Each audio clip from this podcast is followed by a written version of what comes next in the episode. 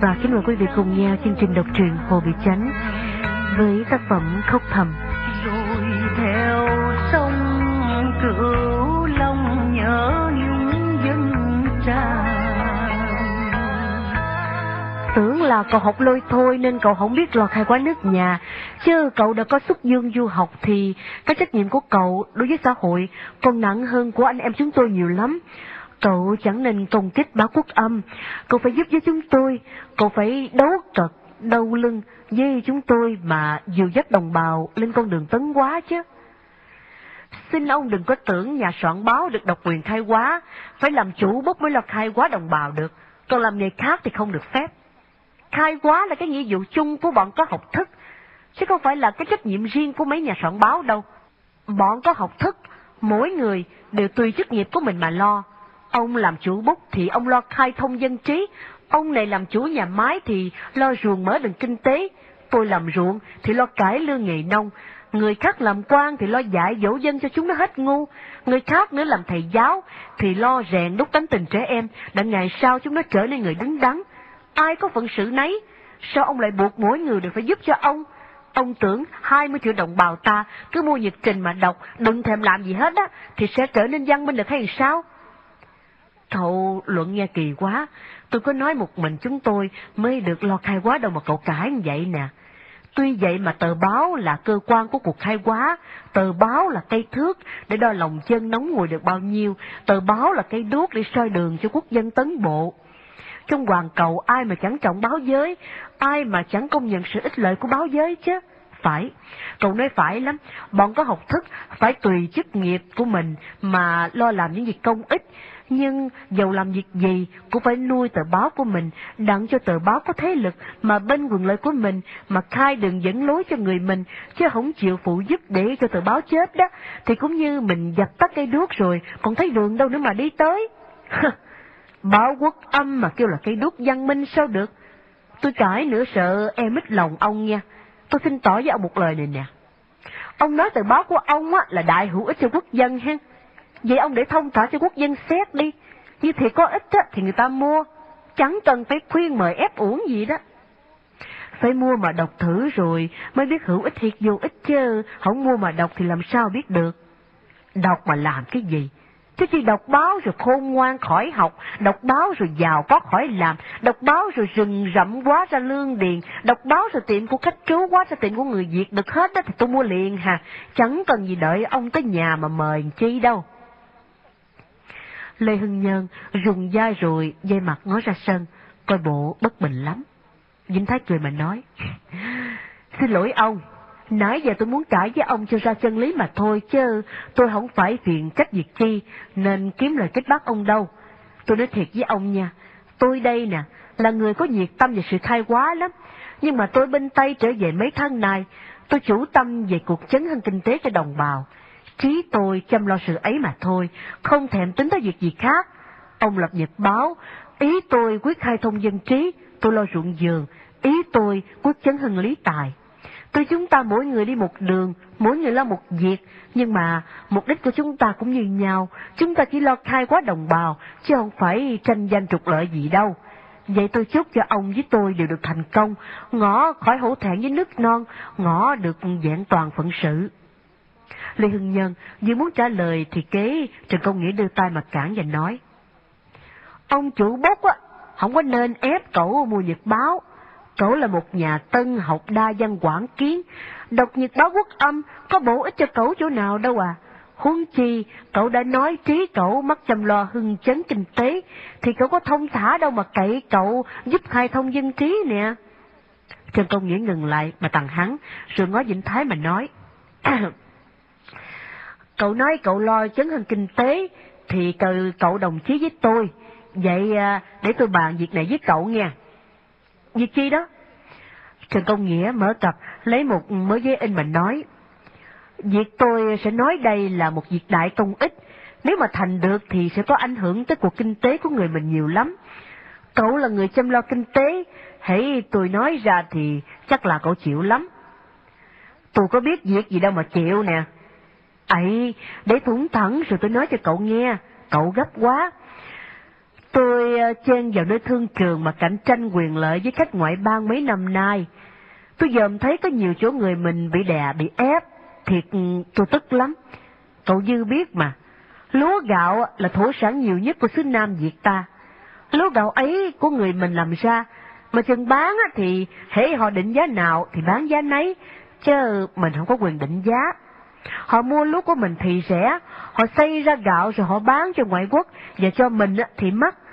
Té ra mình làm đổ một hôi sót con mắt mà cái lợi thì họ chiếm phần nhiều.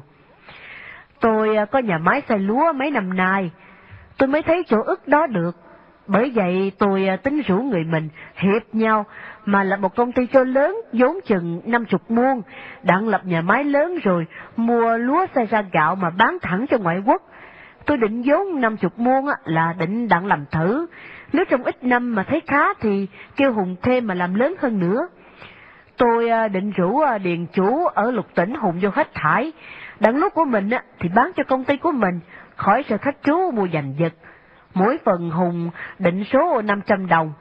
Vậy xin cậu Hùng giúp ừ, ít chục phần, đặng chung lo giảng hội quyền lợi của mình, kéo để thiên hạ họ hưởng uổng quá.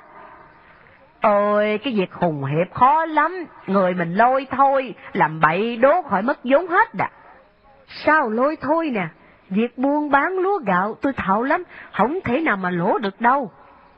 Nói giỏi sao được à, khách chú họ thạo bằng mười mình, mà nhà máy họ trên chợ lớn còn bị khánh tận hoài đó bộ ông thấy sao? Cái đó là tại họ muốn giật, chứ có phải lỗi mà sập nhà máy đâu à.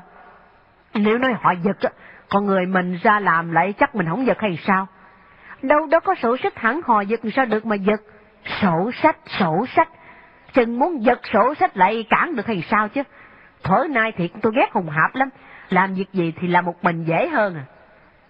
Cậu muốn chấn hưng kinh tế, mà cậu không chịu kết đoàn thể, cậu tính là một mình. Thế thì cậu đủ sức mà kinh doanh cho lớn được đâu à, còn mong gì chấn hưng kinh tế. Mình không đủ sức á, thì ban đầu mình làm việc nhỏ, lần lần rồi mình làm lớn. Phải hùng hiệp mới được cậu à, muốn cạnh tranh quyền lợi thì phải lập hội chứ không nên là một mình. Cậu phải hùng vào công ty của tôi, đang làm gương cho mấy điền chủ trong tỉnh.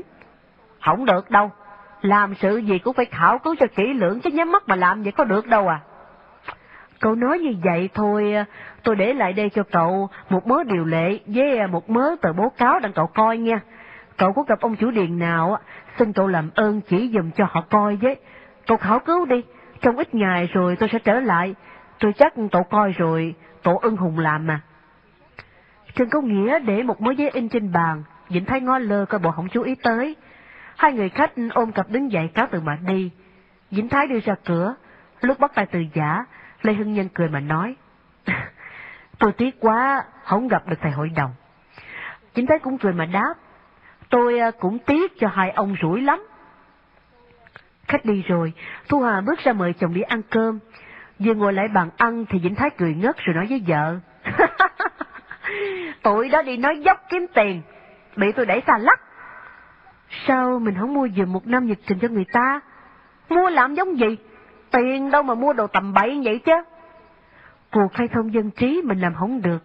Người ta ra người ta đánh giá, mình phải giúp sức cho người ta chứ. Mớ khỉ khô chứ khai thông dân trí gì à? Bày đặt, đặng khai bóp phơi thiên hạ chứ khai giống gì? Người nào mình cũng chê đè, việc nào mình cũng bác bỏ hết. Thôi, có làm giống gì đâu mà công ích à. Mình đừng có bi sử, để tôi chấn hơn kinh tế cho mình coi. Mình nói mình lo chấn hơn kinh tế, sao hồi nãy mình không chịu Hùng đặng lập nhà máy xe lúa? Hùng đặng cho nó ăn hả? Có lý nào, việc Hùng Hiệp thì có sổ sách, ừ, họ ăn gian thì họ ở tù chứ bộ. Trước khi lo ích lợi chung á, thì mình phải lo lợi riêng cho mình đã chứ. Nếu mình không lo cho mình trước thì chết đói rồi làm sao lo cho thiên hạ được. Hôm trước mình cãi với tôi, mình nói nếu muốn thi hành chương trình khai hóa đó, thì phải có vốn cho lớn mình mới làm được. Bữa nay người ta tới rủ mình hùng đặng có vốn cho lớn, sao mình không hùng? Để mình lo làm cho có tiền nhiều đã, rồi sẽ tính tới việc khai hóa biết không? Thu Hà vừa muốn đáp nữa, thì kế Hưng Hào Điều bước vô. Vĩnh Thái thấy mà Hưng Hào Điều liền nói rằng, anh à, phải nhớ nghe không anh hương Hào, nhớ kêu tá điện tá thổ trưa mốt tụ lại đây cho đủ mặt, đừng có để sót người nào đã. Còn mai này nè, Anh à, biểu thằng Mau với thằng Tùng á, cầm dây cho anh đo mấy miếng đất thổ cư hết thải đi. Người nào ở dung dứt bao nhiêu anh đương cho rành, theo như lời tôi dặn anh hồi trưa đó nghe không? À, nhớ kêu bà con mấy cái mã đó nữa. Thu Hà nghe thấy chồng dặn Hương Hào điều lăng xăng, không hiểu ý chồng tính việc gì, nên ngồi ngó trần trần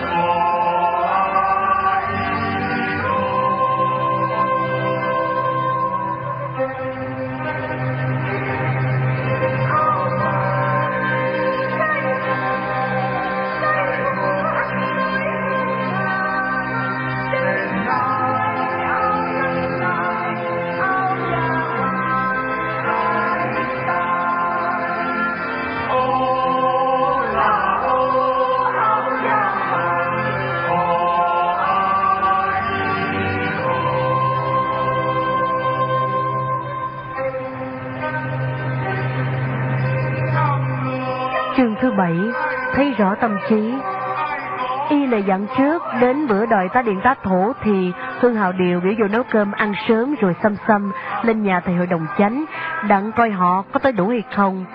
Anh ta bước vô thấy thằng Mau đường chùi lao bàn ghế, anh mới hỏi thăm coi Vĩnh Thái đi đâu.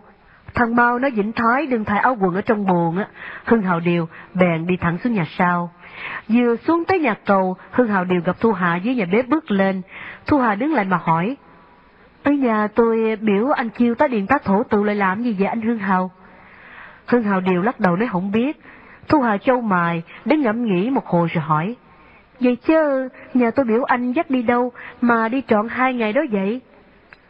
dưỡng Tú biểu tôi à, dắt đi à, đặng chỉ hết mấy sở ruộng, mấy miếng đất cho dưỡng coi. Nhà tôi không có nói với anh chuyện gì hay sao? Không, Dưỡng có nói gì đâu à. Dưỡng biểu tôi đòi ta điền ta thổ, biểu tôi đo cho kỹ mấy cuộc ở trong uh, miếng đất thổ trạch đó. Dưỡng biểu tôi dạy tôi hay dạy chứ, tôi có biết gì đâu à. Hai người nói chuyện tới đó, cái Vĩnh Thái trên nhà trên bước xuống, mặc đồ tay có đàng hoàng. Vừa thấy Hương Hào Điều thì hỏi, anh biên mấy cuộc ở của tá thổ đâu, anh à, đưa tôi coi coi. Hương Hào Điều lật đật, rút sắp giấy trong túi mà đưa. Vĩnh Thái liền trở lên nhà trên, lại ngồi nơi bàn viết rồi lấy giấy viết ra mà viết.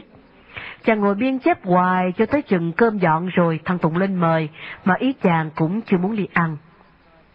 Lúc ngồi ăn cơm, trong trí chàng mắc lo tính chuyện gì không biết, nên lơ lơ lửng lửng, không muốn nói chuyện với vợ. Ta điện ta thủ sải sát kéo tới nhà, người nào cũng bước vô xá vợ chồng Vĩnh Thái, rồi đứng sớ rớ giữa so cửa. Thu Hà thấy ai cũng chào hỏi mời ngồi rồi hối mấy đứa ở lấy trầu ăn, còn Vĩnh Thái thì ngồi nghiêm nghị, ai xá thì gật đầu mà thôi, không thể nói gì hết. Ăn cơm rồi Vĩnh Thái dặn Hương Hào Điều coi chừng như ai nếu có tới đủ thì cho mình hay, rồi chàng bỏ đi lên bàn viết mà ngồi nữa. Gần 10 giờ, tá điện tá thủ mới tới đủ. Vĩnh Thái ôm giấy tờ sổ sách đem lại để bàn giữa mà ngồi. Biểu tá điện đứng hoàng bên, tá thủ đứng hoàng bên cho phân biệt. Hương Hào Điều bước lại nói, Mấy người tá thổ đều là tá điền hết chứ có ai ở trong đất mà không muốn ruộng đâu à. Vĩnh Thái cười, chàng lật sổ ra mặt coi rồi kêu phó Lý Thâu, biểu lại đứng ngang trước mặt mà hỏi. Mùa rồi đây à, chú đông lúa ruộng còn thiếu năm chục giả phải không? Thưa dượng phải. Tôi kỳ cho chú trong ba ngày phải đem mà đông cho tất nha. Nếu chú không dâng lợi thì tôi lên tòa đóng bạc vào đơn mặt kiện rồi tôi phát mãi đồ đạc hết đạc. Rồi tôi bắt mày giam thâu chú nữa đó, nói cho chú biết. Thưa dượng, hôm trước tôi có bẩm với thầy hội, tôi xin để mùa tới tôi sẽ đông. Thầy hội bằng lòng rồi, bây giờ dừng biểu tôi đông, tôi còn có vài chục dạ để ăn, có lúa đâu mà đông à. Không được đâu, ba tôi không có nói với tôi chuyện đó. Tôi thấy trong sổ ba tôi ghi chú còn thiếu năm chục dạ, thì chú phải đông hả? Nếu chú cường ngạnh, tôi bỏ tù chú đã. Mà tôi lấy ruộng là cho người khác mướn, không có để chú làm đâu. Thư dượng, tội nghiệp tôi quá. Tội nghiệp cái gì? Chú muốn giật, mà chú không chịu đông cho đủ chứ gì. Tá điền gần một trăm người, ai cũng đông đủ hết. Chỉ có một mình chú nghênh ngang, chú không chịu đông. Để tôi làm cho chú coi. Thưa Dượng, Dượng hỏi hết thải bà con đây coi. Mùa rồi ruộng của ai cũng trúng hết á. Có một mình tôi bị chuột cắn phá nên tôi thất quá, không có đủ mà đông lúa ruộng, chứ phải tôi dám trừ ngạnh hèn sao. Thổi nay tôi nhờ thầy hội đồng mà no cơm ấm áo, có lẽ nào tôi dám như vậy. Tôi làm ruộng của thầy hơn 10 năm rồi, mới có năm nay rủi thất quá nên tôi mới thiếu đó chứ. Hồi làm tờ tá chứ có giao, hễ à, lúa bị chuột cắn thì chủ điền phải bớt lúa ruộng hay không vậy? Thưa không. À, còn nhớ mùa rồi, ruộng chú trúng quá, chủ điện có buộc chú à, đồng đông thêm lúa ruộng hay không? Thưa không. À, phàm làm ruộng hãy trúng thì nhờ còn rủi thất bùa thì chịu cái chối cãi gì?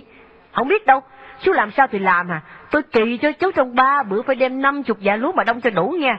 Nếu để trễ một ngày, tôi cũng bỏ tù và lấy ruộng lại nữa kìa. Thưa Dượng, xin Dượng thương tôi. Thiệt ừ, tôi có biết làm sao cho có năm chục dạ lúa mà đông bây giờ đây. Thì chú bán nhà, bán cửa, bán đồ, bán đạt, làm sao chú làm sao tôi biết được. Phó Lý Thầu ứa nước mắt, đứng đến khe một hồ rồi than. Bán nhà rồi, nhà đâu mà ở, còn đồ đạc trong nhà. Có món nào xứng đáng đâu mà bán được. Như không có đồ có đạt để bán thì đỡ vợ đỡ con làm sao thì làm chứ. Chứ phải ai chịu mướn thằng nhỏ tôi thì tôi cũng đợi nó. Thằng nhỏ chú được bao lớn? Dạ thưa 19 tuổi. Hỏi thử coi mấy người này có ai chịu mướn không thì hỏi đi. Ai nấy đều nín khe, không ai chịu mướn. Dính thấy trầm ngâm một hồi, rồi nói với Phó Lý Thâu rằng, Thôi, chú uh, đem con chú lên ở với tôi mà làm công việc nhà đi. Chừng nào chú có năm chục giả lúa, đem đông đủ đi rồi tôi sẽ cho nó về. Dạ. Sớm mai chú phải dắt nó lên đây nghe chưa? Dạ.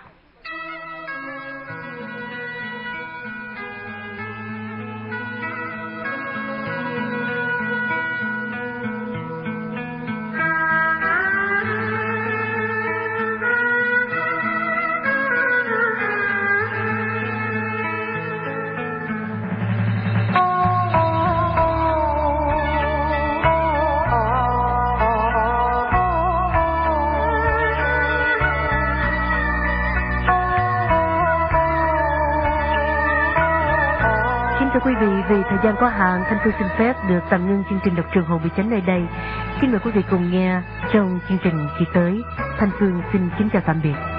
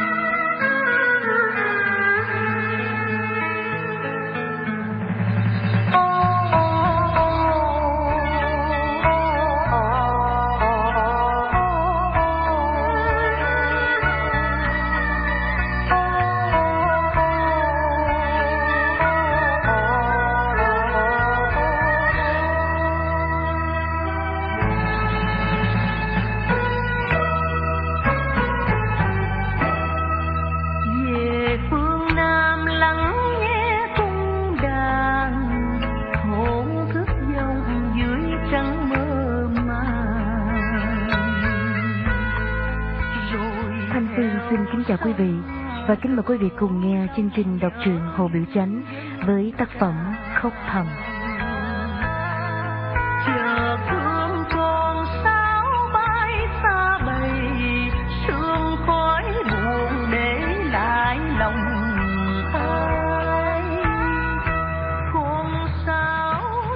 Cuối tháng 3, trời bắt đầu mưa một đám rất lớn. Nông phu ai nấy đều lo sắm sửa phản, cài bừa trục, đặng chờ ruộng có nước mà dọn đất gieo mạ. Vĩnh Thái xuống nhà Hương Hạo điều chơi, và biểu anh ta đi nhắc ta điền, đặng họ tới giai bạc quận giai lúa. Tá Điền ý có lời của Thu Hà dặn trước, nên có vài người túng tiền, họ mới tới làm giấy mà lấy bạc, còn bao nhiêu họ nín hết, không thèm tới. Thầy hội đồng chánh du lịch ngoài Trung Kỳ rồi lần lần thầy đi thẳng ra Bắc Kỳ. Mỗi tuần lễ, thầy đều có gửi về cho con gái và rể một bức thơ, để cho tụi nó biết thầy đi tới đâu. Bức thư chót thầy gửi tại Hải Phòng, và thầy nói sẽ đi xem Vịnh Hạ Long. Đã hơn hai tuần rồi, Thu Hà không được tin của cha nữa. Một buổi sớm mai, Vĩnh Thái đang rầy vài người tá điện ở nhà trên, về sự không chịu hỏi bạc, còn Thu Hà thì mắc dạ sắp con nít ở dưới nhà dưới cho tụi nó đọc dần. Thình lình có một cái xe hơi chạy vô cửa, rồi thằng Tùng la ôm rằng, Thấy về, thấy về! Thu Hà lật đật đi lên nhà trên, thấy cha xuống xe rồi mà còn đương đứng ngoài cửa ngõ, thì cô mừng quýnh, cô chạy ra chào cha, rồi có thằng Tùng dắt hành lý đem vô. Vĩnh Thái thôi sẽ tá điền nữa, chàng cũng chạy ra cửa mà mừng thầy hội đồng. Thầy hội đồng chánh tắm rửa, thay áo đổi quần rồi, mới thuật lại cuộc hành trình cho con dễ nghe. Thầy tới chỗ nào, được thấy phong tục gì, được xem thấy cảnh gì, thầy thuật đủ hết. Sau rốt thầy lại nói rằng, có đi mới thấy rõ hiện trạng của nước nhà. Bà thấy bà buồn quá, từ Nam chí Bắc, quyền lợi về thương mại về công nghệ, thì người ngoại quốc họ choáng mà hưởng hết rồi. Đồng bang ta, nếu không loi nhoi trong chúng ruộng rẫy, thì là làm mướn cho thiên hạ. Tình cảnh như vậy, biết chừng nào mới leo lên được mà ngồi cái địa vị chủ nhân ông chứ. Thu Hà tuy mừng cha, nhưng mà nghe cha than mấy lời thì cô buồn hiu. Còn Vĩnh Thái, chàng hí hẩn như thường, nghe sự đau đớn chung như vậy, chàng đã không động lòng, mà lại còn buông lời nói rằng, Người mình còn ngu lắm, sánh với chợt mình còn thua xa, chẳng luận người Âu Châu. Thu Hà châu mày đứng dậy đi liền, cô không muốn nghe chồng nói nữa. Tới bữa cơm thầy hội đồng nói chuyện với con rể, thì tỏ ý rằng trong vài tháng nữa, thầy sẽ xin giấy thông hành đi du lịch mấy nước ở miền cực đông như là Trung Quốc, Nhật Bổn, Lữ Tống, Simla. Thu Hà vừa nghe cha tính đi nữa thì cô nói liền, à, ba ở nhà, ba đi chi nữa ba? Lời cô nói nghe rất bi ai, bộ cô ngồi coi rất buồn thảm. Người có ý, ai nghe lời cô nói, ai thấy bộ cô ngồi thì cũng biết cô sợ cha đi chơi nữa lắm, nên xin cha ở nhà. Bởi vì thầy hội đồng vô ý, lại thầy không về ở nhà có chuyện gì, nên thầy cười và nói, con sao mà sợ con, mình biết nước mình, mà mình cũng phải biết nước người nữa, rồi mình so sánh cái nào dở của mình mà chừa, cái nào hay của họ mà học chứ con. Thầy hội đồng nghỉ dài ngày khỏe rồi, thầy mới biểu chauffeur đem xe ra cho thầy đi bò ót mà thăm người chú là Hương Chủ Lung.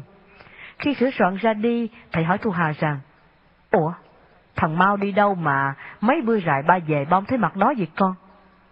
Thưa, nó ở tù ba. Sao vậy? Thưa, nó nói lén anh hai thằng Cẩn sao đó không biết, nên đánh nó rồi, thưa nói với tòa bỏ tù nó rồi ba. Dữ không? Nó có nói lén thì rầy cho nó sơ thôi chứ làm gì cho nó ở tù lận. Thu Hà về mặt chỗ khác không muốn trả lời mà cũng không dám ngó cha.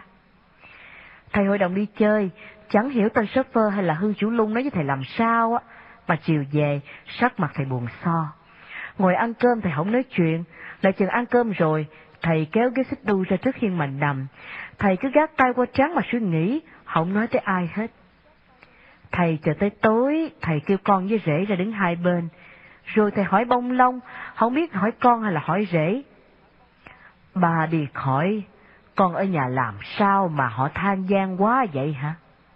Thu Hà cúi đầu lặng thinh không trả lời. Vĩnh Thái từ ngõ nguyện và hỏi lại hội đồng rằng, Thưa ba đi khỏi, con ở nhà lo quản sức việc nhà, con tính làm công chuyện bộn bộn, con ờ, có định cải lương cách cho mướn ruộng đất lại mà. Mà con làm đâu thì trúng luật đó, có cái gì mà họ than gian hả ba? Phải. Theo lời người ta nói đó thì con cải lương cách cho mượn ruộng đất thiệt. Ngặt có một điều này nè. Chứ chi con cải lương cho tá điền tá thổ người ta nhờ, thì ba cũng cầu. Cái này, con cải lương đặng lột da người nghèo, thì tội nghiệp cho người ta quá. Sao con nỡ làm như vậy chứ? Thưa con, lột da ai đâu nè? vậy mà còn cãi nữa sao? Để bà hỏi con nha. Có phải ở nhà con bài là, hễ ai là một trăm công ruộng, thì phải dai năm chục dạ lúa hoặc năm chục đồng bạc không? Thưa phải. Lúa năm chục dạ tới kỳ phải trả tám chục dạ. Bà cũng vậy, dây năm chục đồng tới ngày phải trả tám chục đồng. Ý con là muốn giúp cho tá điền làm ăn, họ khỏi đi dai hay đi hỏi người ngoài bị bó buộc dằn thúc. Ấy là con làm ơn cho họ chứ bộ. Cắt khẩu người ta mà ăn lời, làm ơn cái nỗi gì. Người ta không cần dùng mà cũng ép người ta phải dai, thì là hiếp người ta quá chứ. Thưa ba nghĩ lại mà coi, hết thải chủ điền, họ cho dai vốn một trăm, họ ăn lợi một trăm. Con định số lợi có sáu chục mà cắt hỏng cái giống gì? Họ là xả trí, họ không biết thương nhà nghèo, họ không kể nòi giống, họ làm sao thấy kể họ, mình phân bị với bọn quấy vậy mà làm gì? Có đi tu thì mới làm phước, chứ hãy ra làm ăn thì phải tính lợi chứ ba. Ở bên Tây cũng vậy hả, hãy gặp cái gì có lợi thì phải làm, chứ ở nhân nghĩa quá thì làm sao mà giàu được. Thở nay, nói thiệt với con nha, ba thương con nhà nghèo lắm, giết nhà nghèo đâu mà làm giàu, ba không thể làm được con à. Còn tá điền của mình thì mình phải để đất cho người ta ở. Con bày đặt thâu tiền đất như vậy làm chi vậy không biết nữa. Thưa, đất ba mua cũng bạc ngàn chứ bộ, lại nhà nước đánh thuế, chứ có chuẩn miễn cho ba đâu à. Nếu mà ba cho thiên hạ ở thí vậy á, rồi ba lấy tiền đâu mà đóng thuế? đóng thuế là phải hết bao nhiêu đó mà phải cán cho tá điền chịu chứ. Mình đóng thuế cho nhà nghèo họ được yên ổn, lấy hại gì hay sao? Trời ơi, ba ở như vậy thì gia tài của ba nhà nghèo hoang hết còn gì? Theo lẽ tự nhiên đó, kẻ khôn thì phải thương kẻ dại, kẻ giàu phải giúp người nghèo chứ con. Nếu không thương không giúp nhau, thì sao gọi là nghĩa đồng bào đồng loại cho được. Mà con buộc dai và con thâu thổ cư cũng chưa ác cho lắm. Con còn bài đào mồ cốt mã đem chôn chỗ khác, bằng không thì phải đóng cho con mỗi cái mã mỗi năm một đồng bạc. Cái đó bậy quá, người ta hờn con là tại cái đó đó đã Gắt gao chi lắm vậy hả? Thưa không phải gắt ba à, Mồ mã thì phải chôn theo nghĩa địa chứ để chôn bậy chôn bạ vậy, hư ruộng đất hết còn gì. Ruộng đất giá một ngày một thêm mắt, nếu không gìn giữ cho họ phá tán thì mất giá còn gì ba. Thà là ruộng của ba mất giá con à, chứ ba không nỡ đào mồ cuốc mã ông bà người ta đâu con. Thầy hội đồng nói rất nghiêm chỉnh, làm cho Vĩnh Thái không dám cãi nữa. Thầy lặng thinh suy nghĩ một hồi rồi thầy nói. Ba tưởng con là đứa biết lo bồi đắp quê hương, biết lo giáo hóa chủng tộc. Té ra còn mới làm thử mà ba đã thấy chí có quyết giết nhà nghèo mà làm giàu. Thế thì làm sao mà ba dám phó thác việc nhà cho con được? Con phải đổi tánh đi. Con phải làm theo những lời con nói chuyện với ba hồi con tới thăm ba lần đầu đó. Vậy mới phải là thanh niên tân học, mới phải là con nhà Việt Nam. Chứ nói một đường rồi làm một ngã thì uổng cái công con ăn học lắm con à. Vĩnh Thái lấy làm hổ thẹn, nhưng mà chàng không chịu thua, nên tức tiếng đáp. Thưa ba, con là bậc thanh niên tân học, khai quá quê hương là mục đích của con. Chàng mới nói mấy tiếng, thì thầy hội đồng khoát tay nói, Thôi, thôi, con đừng có nói gì nữa hết, con phải xét mình mà sửa tánh trước đi đã. Ba muốn thấy con làm, chứ không muốn nghe con nói nữa đâu. Thôi, hai con vô ngủ đi. Dính Thái riu riu đi vô, Thu Hà buồn hiu, cô cũng theo chồng mà vô nhà. Sáng bữa sau có mấy mươi ta điền kéo tới mà xin với thầy hội đồng, đang khỏi dây bạc hoặc dây lúa. Thầy hội đồng cười và nói, thằng hai nó nơi chơi với bà con vậy chứ có ai ép ai đâu à. Ai cần dùng thì tôi giúp, bằng không cần thì thôi. Tôi cũng không có thâu thổ tư, không có thâu mồ mã gì hết đâu. Thôi, mà con yên tâm, từ giờ sắp lên tôi không có đi chơi nữa đâu mà sợ. Vĩnh Thái nghe cha vợ nói như vậy thì càng buồn mà lại có sắc giận nữa.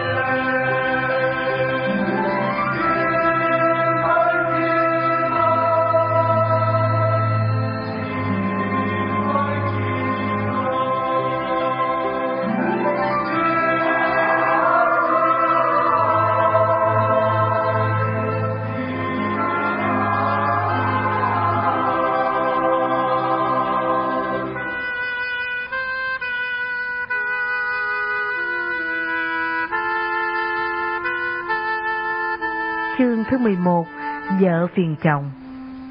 Thầy hội đồng chánh không tính đi du lịch nữa. Thầy ở nhà, đang lấy cái quyền cai quản ruộng đất lại, Cho Vĩnh Thái hết phương làm hại con nhà nghèo.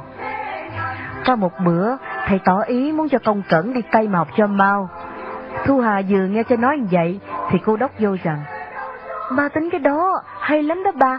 Hôm nay con cũng muốn xin với ba cho em con đi, Nhưng vì sợ ba không vui lòng, Nên con chưa dám nói.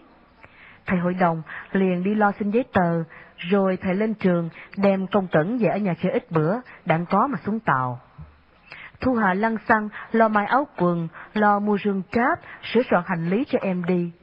Gần tới ngày tàu chạy, thầy hội đồng với vợ chồng Vĩnh Thái đều đưa công cẩn lên Sài Gòn. Vĩnh Thái với thầy hội đồng mắc đi mua giấy tàu và đổi ít trăm quan tiền tây cho công cẩn, bỏ túi xuống tàu mà xài. Thu Hạ trong khách sạn với em, cô thừa dịp vắng chồng vắng cha, mới nói với em rằng Ba má sanh có hai chị em mình thôi hả? Phần chị là gái, chẳng kể chi. Có một mình em là trai. Em phải gắng sức mà học cho thành công nghe em. Đặng ngày kia em trở về đó, em lo bồi đắp cho quê hương, em làm rỡ ràng cho giống dòng. Em phải ghi thông trí mà nhớ luôn rằng, em đi du học á, là học cho quê hương, học cho chủng tộc, chứ không phải học cho có trí thức, đặng dễ kiếm gạo kiếm tiền, hoặc học cho khôn ngoan, đặng hiếp kẻ ngu dại như họ vậy. Cái thân chị bây giờ đó, còn cũng như mất, sống mà không có chủ hướng, không có mục đích em à. Gẫm chẳng khác nào một khúc cây khô, đã không có ích chơi cho đời, mà sợ e ngày kia chẳng khỏi làm buồn cho ba nữa. Chị nghĩ tới phần số của chị, thiệt chị tất không biết chừng nào. Thu Hà nói tới đó rồi, cô khóc dầm về, không nói được nữa. Công Cẩn không rõ tâm sự của chị, nhưng mà nghe chị than bao nhiêu đó thì hiểu chị buồn vì nỗi chồng. Trần ngồi suy nghĩ một hồi rồi nói, Chớ chị, hồi đó chị đừng thèm lấy chồng ha, để bây giờ chị em mình đi hết qua bên Tây mà học thì vui biết chừng nào. Thu Hà ngước mặt lên ngói em trơn trơn nước mắt còn chảy ròng ròng mà cô không lao. Cô nhìn em một hồi, rồi thở ra mà nói rằng, Chị có dạ đâu, bây giờ biết ăn năn, thì đã muộn rồi. Tàu gần chạy, nên lo chở đồ đạc đưa công cẩn xuống tàu. Vĩnh Thái nói với công cẩn tiếng lìa, dạy cách đi dọc đường, dặn cách ăn ở bên Tây, làm cho thầy hội đồng với Thu Hà không nói gì được hết. Lúc tàu gần kéo neo, Thu Hà nói với em mấy lời này. Thôi, em đi mạnh giỏi nha cưng, ráng nhớ mấy lời chị dặn đó. Cô nói rồi liền theo chồng với cha mà trở lên bờ, vừa đi vừa lau nước mắt.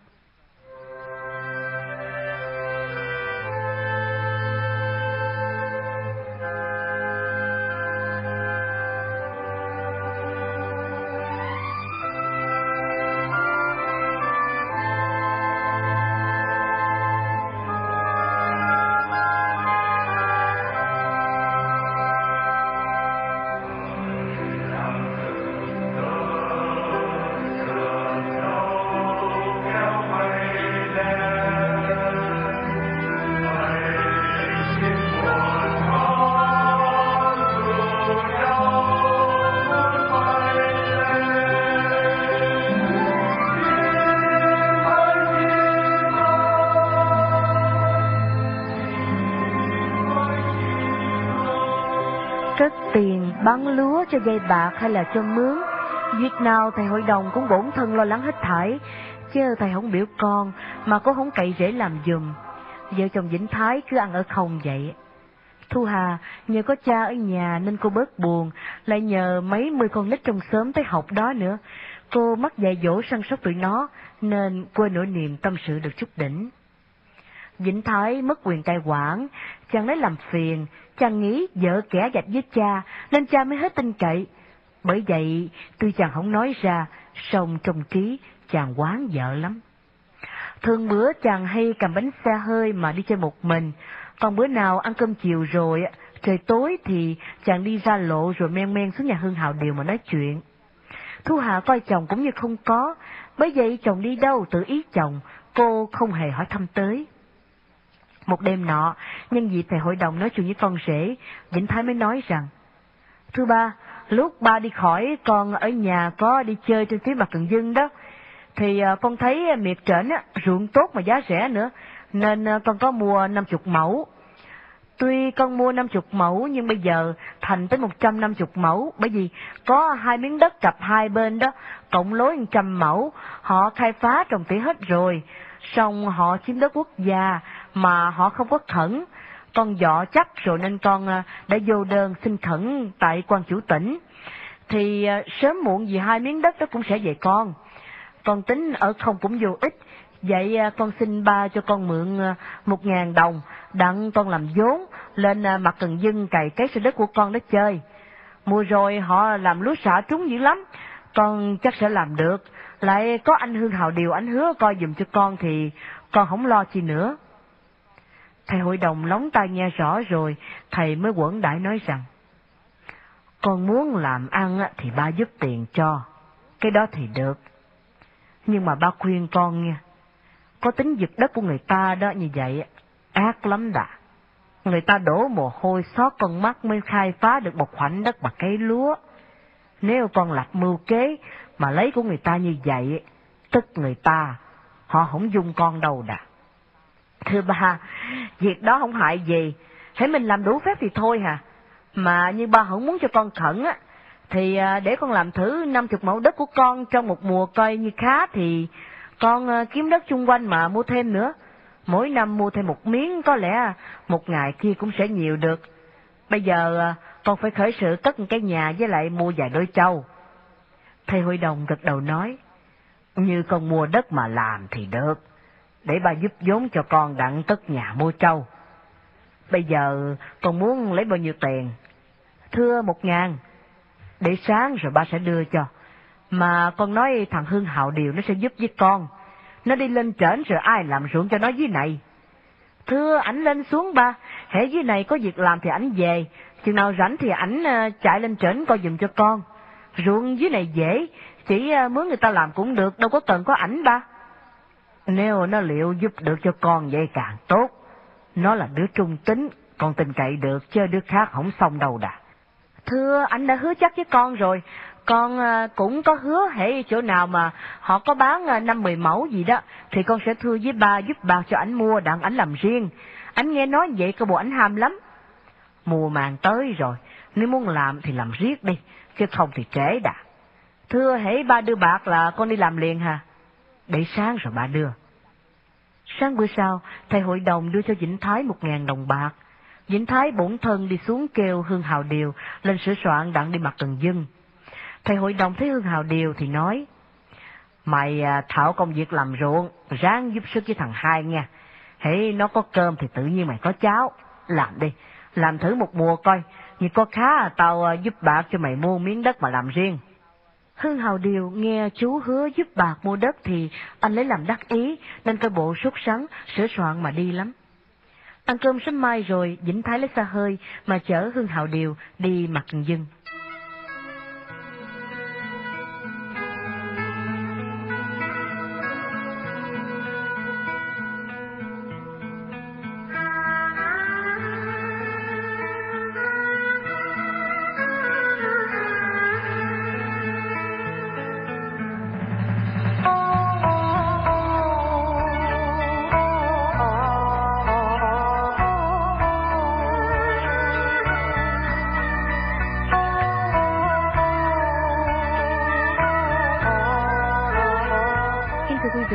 Chương trình đọc truyện Hồ Biểu Chánh và Thanh Phương thực hiện đến đây là chấm dứt. Xin kính chào tạm biệt.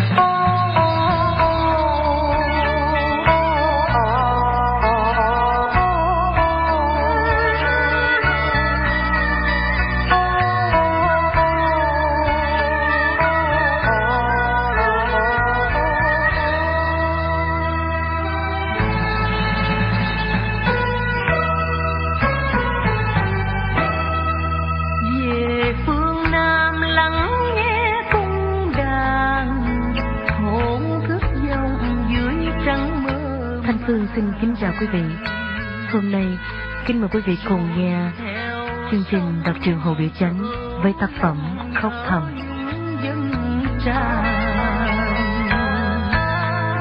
chờ thương con sao bay xa bầy sương khói buồn để lại lòng ai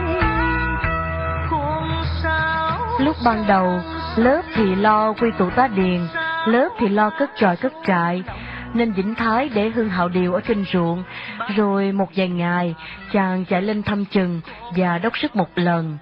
Vì ruộng ở dưới Mỹ Thạnh cái trễ, Hương Hạo Điều chưa có công việc gì làm ở dưới này, nên anh ta không cần về nhà, cứ ở miết ở trên mặt rừng dưng. Có bữa Vĩnh Thái đi thăm ruộng về, tối lại chàng đi xuống nhà Hương Hạo Điều, nói rằng Hương Hạo Điều có nhắn lời với vợ, nên phải xuống nói lại với chị ta. Việc như vậy, có lẽ kêu vợ Hương Hào Điều lên nhà mà nói cũng được, song anh ta không kêu, lại chịu cực mà đi. Mà việc như vậy có lẽ nói chừng vài phút đồng hồ cũng xong, anh ta nói cách nào không biết mà ở gần trót giờ mới chịu đi về. Có bữa Vĩnh Thái lại chở vợ con Hương Hào Điều đi lên ruộng. Chàng nói rằng Hương Hào Điều nhớ con nên cậy đem lên cho anh ta thăm. Mà hễ có vợ con Hương Hào đều đi thì chàng cầm bánh xe mà đưa đi, chứ không cho shopper theo.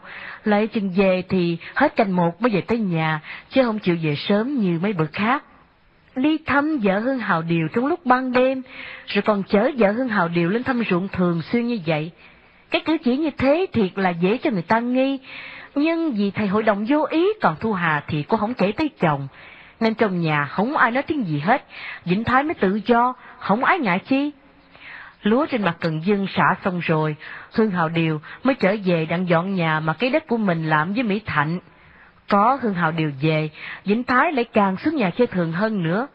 Có Hương Hào Điều ở nhà, chàng cũng ở nói chuyện, mà dầu Hương Hào Điều có bắt đi ra ruộng thì chàng cũng cứ việc ở chơi. Trong lúc sau này, vợ Hương Hào Điều lại càng trang điểm hơn hồi trước nữa. Tối ngày thường đi dài đi guốc, mặc quần lãnh áo lụa, gỡ đầu láng muốt, đánh răng trắng trong, lại có một xà bông thơm để rửa tay, mua nước thơm để rửa mặt. Còn thằng Đặng là con của Hương Hào Điều, bây giờ nó lại có nón tay mà đội, nó lại có trái banh mà chơi. Hễ nó đòi ăn bánh á, thì má nó lại có bánh mì hộp mà cho nó ăn nữa. Vĩnh Thái thân thiết với Hương Hào Điều, tự nhiên vợ con Hương Hào Điều được sung sướng. Người trong xóm không ai nghi việc gì hết, mà giàu ai có nhiều chuyện muốn nghi bậy nghi bạ đi nữa thì cũng nghi để bụng chứ đâu có dám nói ra. Một buổi sớm mai, ông hội đồng chánh mắc đi đám dỗ với nhà ông Hương Chủ Lung. Bá Hỷ dắt một người anh em bạn với Cần Thơ lên thăm Vĩnh Thái, rồi rủ Vĩnh Thái đi lên Châu Đốc đặng xem núi Sam chơi. Vĩnh Thái thay đồ rồi lên xe Bá Hỷ mà đi, tính lên Châu Đốc sẽ ăn cơm. Thu Hà ở nhà một mình, cô dạy sắp con nít tới 10 giờ rồi cho tụi nó về. Cô ăn sơ sỉa ba hộp cơm rồi, đi vô đi ra một hồi, trong lòng xanh buồn, nên cô lấy cái khăn đưng theo nửa chừng, đem ra phía trước, nằm trên ghế xích đu mà theo. Gió thổi hiu hiu trong nhà lặng lẽ, mấy đứa ở đều lục đục phía dưới nhà sau, đứa thì kiếm chỗ nghỉ ngơi, đứa thì xách nước rửa chén. Thu Hà, tay thì lụi kim rút chỉ, mắt thì chăm bẩm ngó đường theo, mà trí lại nghĩ tới duyên phận của mình. Thình linh, cô thấy bóng người bước lên thềm, cô mới dai mặt ngó ra thì là Hương Hạo Điều bước vô, có dắt thằng con là thằng Đặng theo nữa. Cô không ngồi dậy, cứ nằm vừa theo vừa hỏi. Đi chơi anh Hương Hào, thằng nhỏ anh trọng quá ha, qua sang năm anh cho nó lên trên này đi, tôi dạy dùm nó học cho. Hương Hào Điều đứng ngó dớn giác, dường như không nghe mấy lời của Thu Hà nói, anh ta không trả lời mà hỏi. Hồi nãy tôi thấy Dượng Hai đi xa hơi với ai đó phải không cô? Ừ, anh hai tôi với Cần Thơ lên rồi rủ nhau đi đâu đó không biết nữa. Hương Hào Điều đứng sớ rớ, ngó quanh quất một hồi nữa rồi hỏi. Chú có ở nhà vậy không cô hai? Ba tôi đi đám dỗ đâu với ông tôi đó, anh hỏi ba tôi chi vậy? Thu Hà liếc mắt thấy Hương Hào Điều, mặt mày buồn so mà nước mắt lại rưng rưng chảy, thì cô lấy làm lạ, bèn ngồi dậy ngó ngai Hương Hào Điều mà hỏi. Anh có việc chi mà có bộ buồn dữ vậy anh Hương? Có lẽ sự buồn của Hương Hào Điều nó tràn trề trong lòng, không thể ngăn chặn lại được nữa. Nên anh vừa nghe hỏi như vậy, thì nước mắt tuôn dầm về. Anh lấy giặt áo vừa lau nước mắt vừa nói. Tôi có việc buồn quá, nên thấy Dượng Hai đi khỏi, tôi tính lên đặng nói chuyện cho chú nghe. Anh buồn về việc gì? Đâu, anh nói cho tôi nghe đi rồi, ba tôi về, tôi thư lại với ba tôi được không? Hương Hào Điều dụ dự không muốn nói, anh ta vừa khóc vừa tiếp. Dượng Hai ở bậy quá, Dượng nhẹ, Dượng lấy vợ tôi mới chết chứ. Thu Hà nghe mấy tiếng ấy giang tay chẳng khác nào sét đánh. Cô bỏ hai chân xuống đất mắt ngó sững Hương Hào Điều, nghẹn cứng trong cổ không biết làm sao mà nói cho được. Hương Hào Điều đứng khóc rấm rứt. Thu Hà chúng ta lên càm, chay mặt ngó ngoại sân, mà nước mắt cũng chảy ròng ròng. Thằng Đặng buồn tài tía nó đặng chạy ra trước hiên mà chơi. Trong nhà im liềm, trông ra sự buồn thảm đã lai láng cục hết. Thu Hà ngồi chơi chơi một giây lâu rồi, hỏi nhỏ Hương Hào Điều rằng, Sao anh biết thầy hai lấy vợ anh? Anh có bắt được hay là anh nghe người ta nói lại? Thiệt là tôi không thấy. Hồi chiều hôm qua, vợ tôi đi chơi đàn sớm. Tôi ở nhà, nằm nói chuyện chơi với thằng nhỏ tôi đây nè. Nó thỏ thẻ học là tôi mới hay. Nó nói Mấy lần Dượng Hai chở nó với má nó lên trên ruộng, đi về dọc đường, Dượng Hai hay bắt nó ngồi coi xe, rồi Dượng dắt má nó vô nhà nào không biết đó, mà ở trống lâu lắm rồi mới ra. Cái đó cũng chưa chắc mà tin. Nó còn nói nhiều lần tôi không có ở nhà. dương Hai xuống chơi rồi, Dượng vô trong mùng mà nằm với má nó. Có nó đó, nếu mà không tin á, cô kêu nó hỏi thử coi. Thu Hà lắc đầu mà nói rằng, con nít nó nói bậy nói bạ, hơi sức nào mà nghe anh hơn. Con nít thấy sao nói vậy chứ cô, chứ nó biết giống gì mà đặt chuyện đâu à. Đâu, cô kêu nó cô hỏi rồi, nó nói hết cho cô nghe. Hưng Hạo Điều kêu thằng Đặng rồi nói với nó rằng, Con à, con thấy dượng hai với má con làm sao đâu, con nói lại cho cô hai nghe đi con. Thằng nhỏ lắc đầu không chịu nói, Cha nó thúc riết rồi, nó mới nói rằng, Má dở tôi ngủ, dưỡng hai vô mùng dưỡng hai nằm rồi, dưỡng ôm má. Tôi thấy má có hôn dưỡng hai nữa kìa. Thu Hà khoát tay, ý không muốn cho nó nói nữa. Cô chảy nước mắt ròng ròng, cô lấy khăn trong túi ra mà lao, rồi nói với Hương Hào Điều rằng, Lời con nít mà tin sao được. Anh hỏi người ta rồi người ta nói anh Mày đặt suối nó nói như vậy, anh mới làm sao chứ? Anh có bằng cớ nào đâu mà đối lại? Không, tôi có tính đối lại gì đâu cô hai. Thổi nay tôi nhờ có chú bảo bọc nuôi dưỡng, rồi cưới vợ cho tôi. Tôi có nhà ở, tôi có cơm ăn, tôi cũng nhờ chú. Ngày hôm nay, Dương Hai chứ không có nghĩ, Dương làm được việc như vậy. Tôi lên đây Tôi lại chú mà giao nhà cửa lại. Đặng tôi dắt vợ con đi xứ khác mà làm ăn. Chỉ như vậy mà, anh còn dắt đi đâu hả anh? Vợ chồng đó ở có con rồi cô hai. Tôi bỏ nó sao được chứ? Chí hơn như vậy, mà anh còn thương chị hay sao? Vợ chồng sao lại không thương cô? Thu Hà lắc đầu thở ra. Cô ngồi suy nghĩ một hồi, rồi lâu cô mới hỏi. Vậy thế bây giờ anh tính đi đâu? Anh đi ra rồi làm nghề gì mà ăn? Tôi ờ, tính lên Sài Gòn chợ lớn, kiếm chỗ làm thuê làm mướn mà ăn cũng được chứ. Anh tính như vậy quấy lắm. Chỉ có hư thì anh bỏ chỉ mà kiếm vợ khác. Chứ chuyện gì lại phải bỏ xứ mà đi chứ. Vợ chồng ở với nhau tám chín năm rồi cô hai. Bây giờ bỏ sao được mà bỏ. Mà bỏ nó Tôi nói làm sao mà bỏ đây? Thì anh khai tội chí ra, rồi anh đuổi chi đi đâu thì đi chứ có khó gì đâu à. Nhưng nó chối rồi làm sao? Nếu chỉ chối thì anh rình bắt chỉ, anh làm cho dở lẽ ra. Thiên hạ thấy rõ thì chỉ hết chối chứ gì. Hưng Hào Điều châu mài lặng thinh, đứng gục mặt xuống đất mà suy nghĩ. Cách một hồi anh ta mới nói rằng, Cô nói phải, không biết chừng con nít đó nói bậy. Dưỡng hai Dưỡng thương tôi lắm. Là Dưỡng là người học giỏi nữa. Lẽ nào Dưỡng ở quấy như vậy chứ? Xin cô đừng có nói lại với Dưỡng, mà cũng đừng thưa với chú biết chuyện này làm gì. Để thủng thẳng tôi dọ tình ý con vợ tôi coi. Thu Hà gật đầu, Hương Hào Điều dắt con đi về. Thu Hà ngó theo, cô đau đớn trong lòng, như gan teo, như ruột thắt.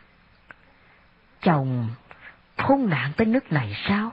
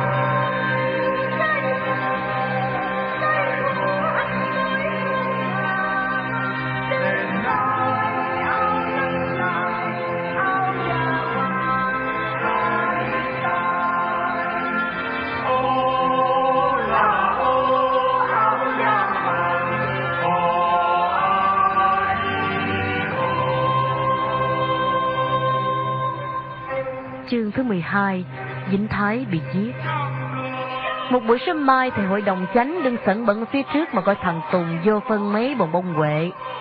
Có ba người lạ mặt đứng ngoài cửa ngõ dòm vô. Một người tóc bạc răng rụng, bận áo xuyên dài, còn hai người còn trai bận áo vắn quần vắn. Thầy hội đồng ngó thấy liền kêu mà hỏi rằng, ai đó, đi có việc gì thì vô đây. Ba người thủng thẳng đi vô sân, người bận áo dài đi trước, còn hai người bận áo vắn đi sau. Khi mấy người vô tới rồi thầy hội đồng mới hỏi, mấy bà con đi đâu, có việc gì hay không vậy? Có một người bận áo vắn đáp rằng, anh em tôi trên mặt cần dân xuống kiếm thầy hai. Thầy hội đồng biết là tá điện của Vĩnh Thái, nên thầy dắt hết vô nhà, rồi kêu Vĩnh Thái ra nói chuyện. Vĩnh Thái trong buồn bước ra, biết hai người bận áo vắn là tá điện của mình nên hỏi. Hai người xuống có việc chi? Hai người ấy xá Vĩnh Thái rồi một người nói rằng, Bẩm thầy, hai anh em tôi thấy thầy lâu lên nên xuống trước là thăm thầy. Sao cho thầy hay lúa lông này tốt lắm. Mùa tới đây một công chắc hỏng mất 15 dạ. Ngặt vì lóng gài, anh em tôi ăn hết lúa, nên xuống bẩm thầy làm ơn, giúp cho anh em tôi mỗi người chừng 10 dạ mà ăn đỡ, rồi tới mùa anh em tôi trả lại. Dính Thái cho mày đáp rằng, mấy người làm ruộng coi lôi thôi quá mà, cứ hỏi tiền hỏi lúa hoài hả? Hai người thiếu lúa ăn, còn mấy người kia thiếu không? Thưa bẩm, ai cũng thiếu hết á. Hai anh em tôi đi đây, họ cũng cậy hỏi dùm cho họ nữa kìa. Giống gì mà, tới mười dạ lận, tôi phải cho mỗi người năm dạ thôi. Thiếu đủ làm sao thì làm lấy. Mấy người đi về đi, để mai mốt tôi biểu ờ, Hương Hào à, anh chở lên phát cho. Vĩnh Thái quay qua hỏi ông già bận áo dài đen nói rằng, còn ông này, đi đâu đây? Thưa thầy, tôi là Nguyễn Văn Khỏe, tôi là miếng đất giáp với đất thầy mua đó. Ờ, mà ông xuống dưới này làm gì? Ông muốn hỏi lúa hay sao? Thưa không, tôi muốn xuống nói chuyện với thầy. Tôi nghe làng họ nói thầy vô đơn khẩn miếng đất của tôi rồi. Tội nghiệp tôi lắm thầy. Tôi chiếm cứ khai phá miếng đất đã hơn 10 năm nay. Nếu thầy khẩn thì thầy giết tôi còn gì. Họ nói hãy thầy khẩn rồi thì thầy đuổi tôi. Cha chả thầy làm như vậy thì thà thầy cắt cổ tôi chết cho rồi. Tôi có biết đâu à. Nếu ông nói đất của ông á thì ông cũng phải có bài vĩnh viễn chứ. Tôi khẩn là khẩn đất quốc gia. Tôi có khẩn đất của ông đâu à. À, nếu thầy khẩn đất quốc gia thì tôi có tranh cản làm cái gì? Tôi sợ thầy khẩn chồng lên đất tôi nên tôi mới nói đó chứ. Ông nói chuyện lôi thôi vậy thì sao được chứ? Nếu ông có bài bộ thì tôi làm sao mà khẩn được? Bởi tôi chưa có bài bộ, nên tôi sợ thầy khẩn chồng nữa chứ. Thôi ông về đi, không có đâu. Để bữa nào tôi đi lên trển, ông chỉ đất cho tôi coi rồi hẳn hay. Vĩnh Thái bỏ đi ra ngoài đường, đứng hút gió không thành nói chuyện nữa.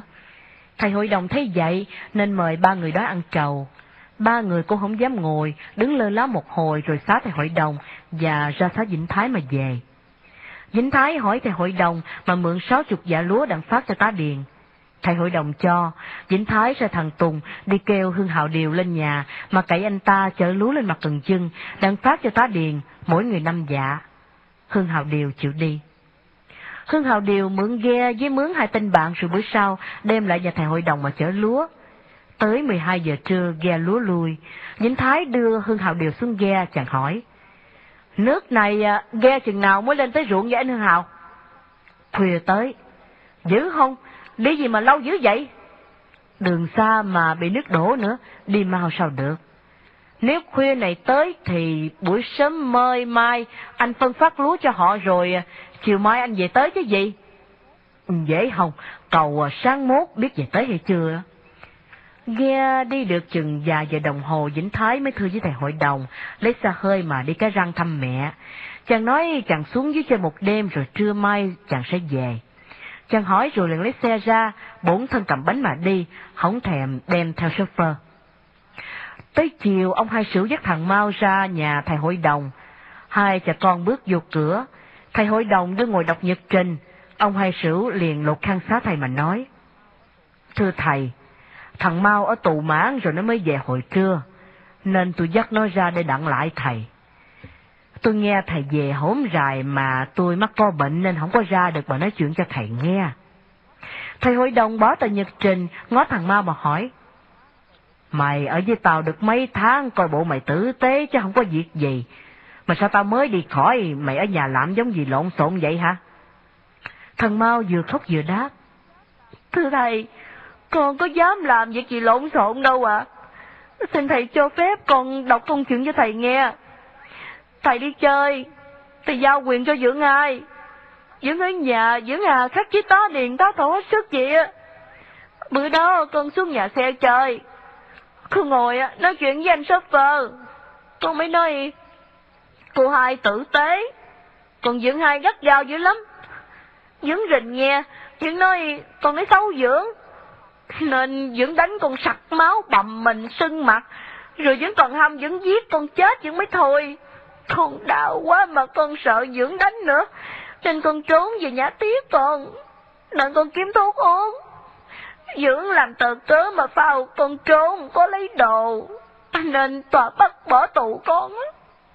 Thầy hội đồng chân hững, thầy chưa kịp hỏi nữa thì ông hai sử tiếp nói rằng. Thưa thầy, thiệt ức lắm. thì thằng mau nó về hồi tối, sáng ngày tôi lật đật chạy ra xin lỗi với Dưỡng. Và xin phép cho nó ở nhà ít bữa đặng nó uống thuốc. Bị Dưỡng đánh nó bệnh nhiều quá. Dưỡng không chịu. Dưỡng buộc tôi phải đem đủ ba chục đồng bạc mà trả lại. Dưỡng không cho nó ở nữa.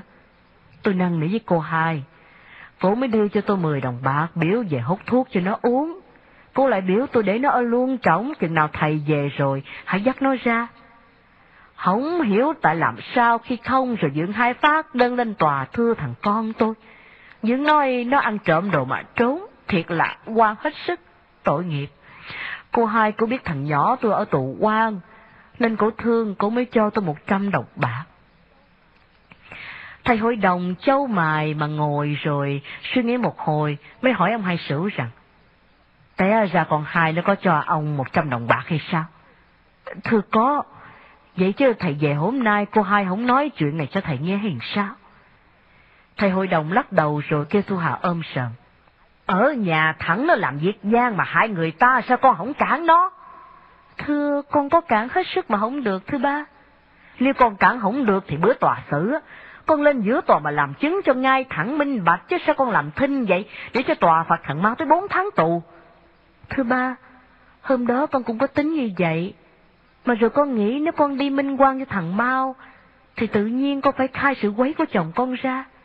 Làm vợ mà khai sự quấy của chồng với công đường thì trái đầu nghĩa quá. Vì vậy mà con phải làm thinh để cho thằng Mao ở tù đó chứ. Thầy hội đồng gãi đầu, ngồi nín thinh một hồi rồi thầy hỏi.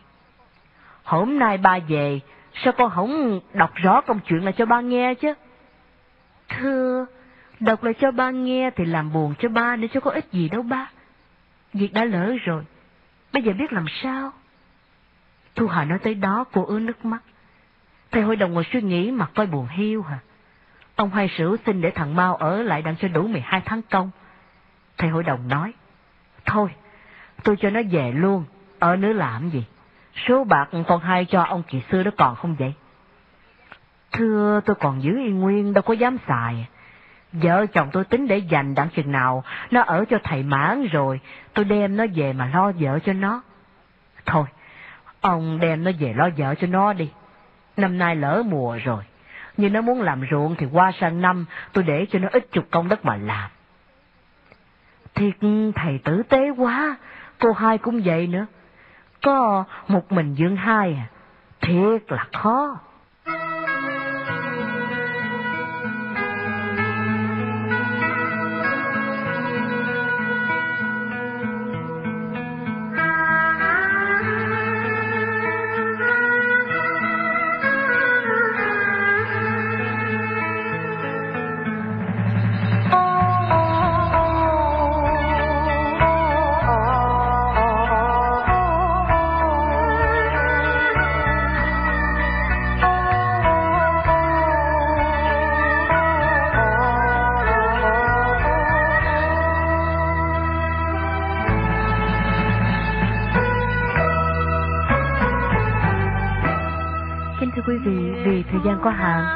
Phương xin phép được tạm ngưng chương trình đọc truyện Hồ Bị Tránh nơi đây. Kính mời quý vị cùng lắng nghe phần còn lại của tác phẩm Khóc Thầm trong chương trình kỳ tới. Thanh Phương xin kính chào tạm biệt. Sông cửu long nhớ nhung dân tràn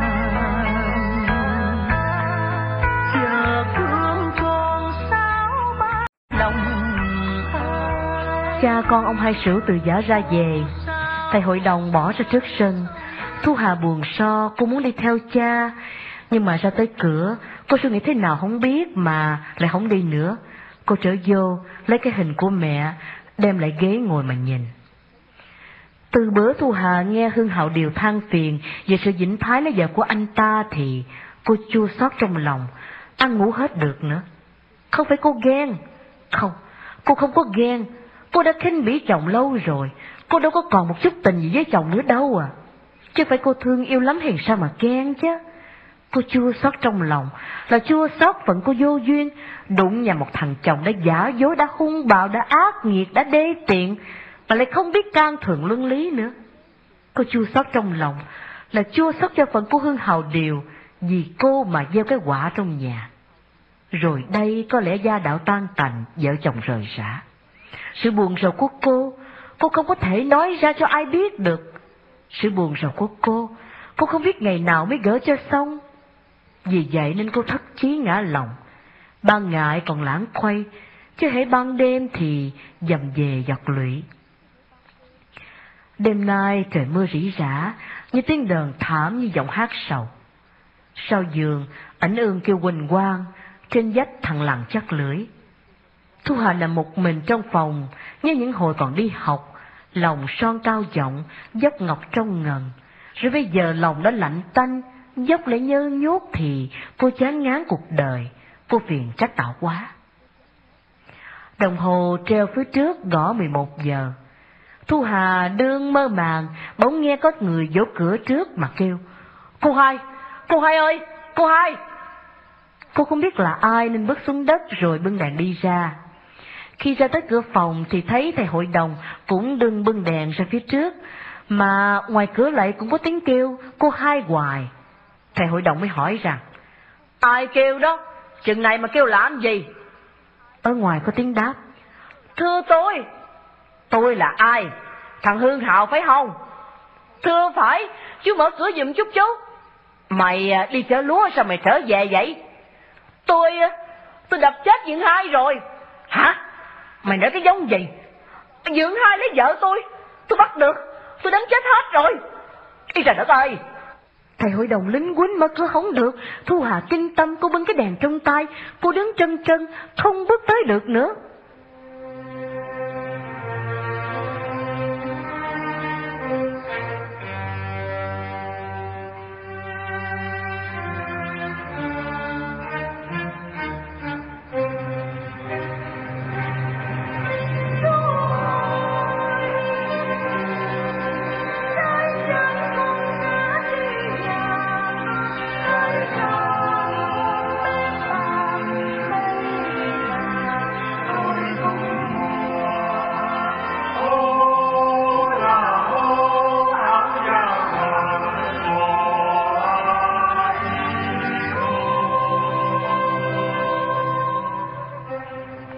Được rồi, Hương Hạo Điều bước vô, đầu tóc xù xộp, mặt mày thay xanh, quần áo ướt mem, tay lại có xách một cái tầm dông dài chừng một sải. Anh ta vừa ngó thấy Thu Hà thì khóc và nói, Tôi bắt được quả tàn rồi cô ơi. Tôi làm bộ đi chở lúa, lên tới chợ Long Xuyên. Tôi đậu ghe lại rồi, tôi chờ trời khuất mình, tôi mới đi bộ về tôi rình.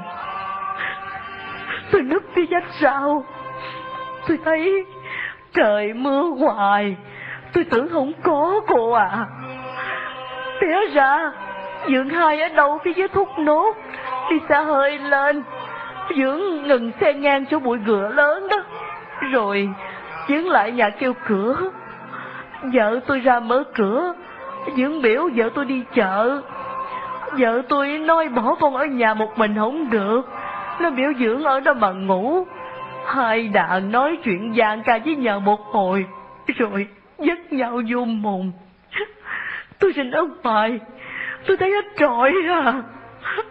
Tôi giận quá, nên tôi tông cửa chạy vô. giờ tôi chạy ra, tôi đập cho nó một cây nó té nhào. Dưỡng hại áp ra, giật cây, muốn đánh tôi. Tôi càng thêm giận, nói nên tôi đập đùa dưỡng nữa. Tôi đánh hai người ngã hết, con nằm hai đống ở dưới nhà. Cô xuống cô coi đi cô ai. Thu Hà loạn trí, cô không khóc mà cũng không nói một tiếng chi hết. Cứ bưng đèn, đứng chết chân. Thầy hội đồng hỏi Hương Hào Điền Vậy mà, nó có chết hay không? Ai? Hai đứa khốn nạn nó chứ ai? Chết hay chưa? Không biết nữa. Cây đây nè, mà tôi đập một người lối hai chục cây lận. Máu chảy lung lắm, nằm em ru.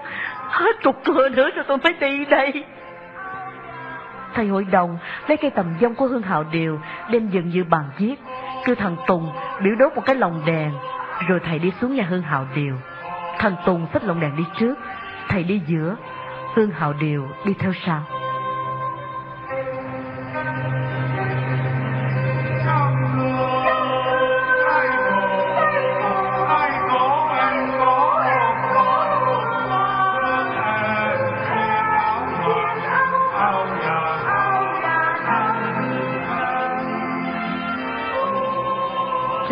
Dứt hột mưa rồi, mà mây còn dần vũ nên tư bề tối đen. Thu Hà thấy cha đi, cô mới để cái đèn trên bàn, rồi cô ra cửa đi theo xa xa. Xuống tới nhà Hương Hào Điều, khi bước vô thì cô nghe thầy hội đồng nói với Hương Hào Điều rằng, Hai đứa chết hết rồi còn gì? Dại quá, ở tù chết con à. Thầy hội đồng lại biểu thằng Tùng dắt cái mỏ ra sân mà đánh hồi một cho bàn cận với làng chạy tới.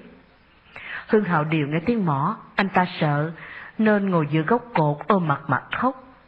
Thằng Đặng đứng sẵn bẩn bên cha nó, tuy nó không hiểu án mạng quan hệ thế nào, song nó cũng sợ, nên mặt mày tái xanh không dám nói gì hết.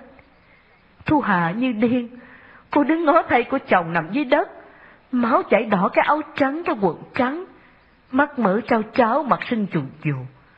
Cô lại ngó qua thay của thị sen, rồi cô ngó hơn hào điều. Theo quan cảnh ghê gớm cô rùng mình rợn ốc. Cô bỏ đi ra ngoài sân. Chừng ấy, nước mắt của cô mới chịu tuôn ra dầm về. Nhưng mà không ai biết chắc gì cô đau đớn nỗi chồng bị giết hay là gì cô tội nghiệp phận hưng hào điều bị tội hay là cô hổ thẹn phận cô vô duyên mà cô khóc.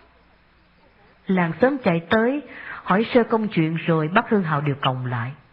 Thầy hội đồng dắt Thu Hà về. Thầy biểu shopper xuống đầy gừa lớn mà đem xa hơi về. Rồi thầy sai Thu Hà ngồi xe xuống cái răng mà báo tin cho cô thông tiền hay.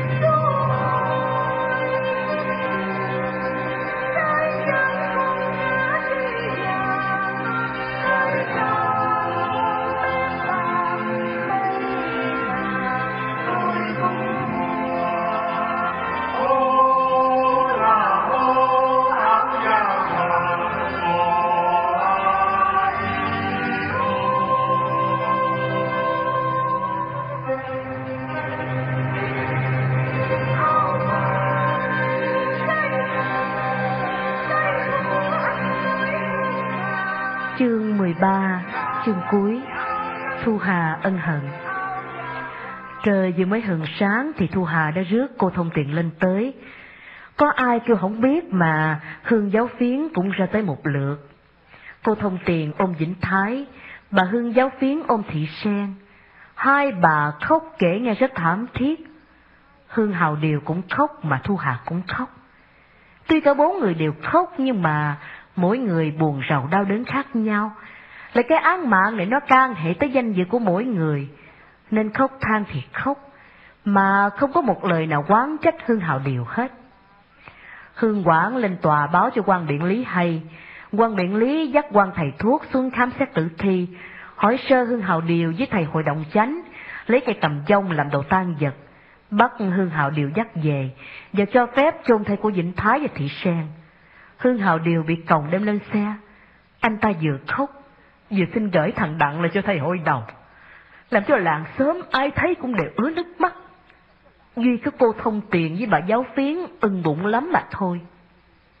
Thầy hội đồng đứng cưới thị sen cho Hương Hào Điều, mà thầy cũng đứng gả con gái thầy cho Vĩnh Thái nữa. Bởi vậy thầy lãnh lo chôn cất luôn hai cái tử thi. Vì chết một cách rất ghê gớm mà lại phạm tới danh dự nữa, nên cô thông tiền với bà giáo phiến xin làm sơ sài mà chôn phước cho rồi.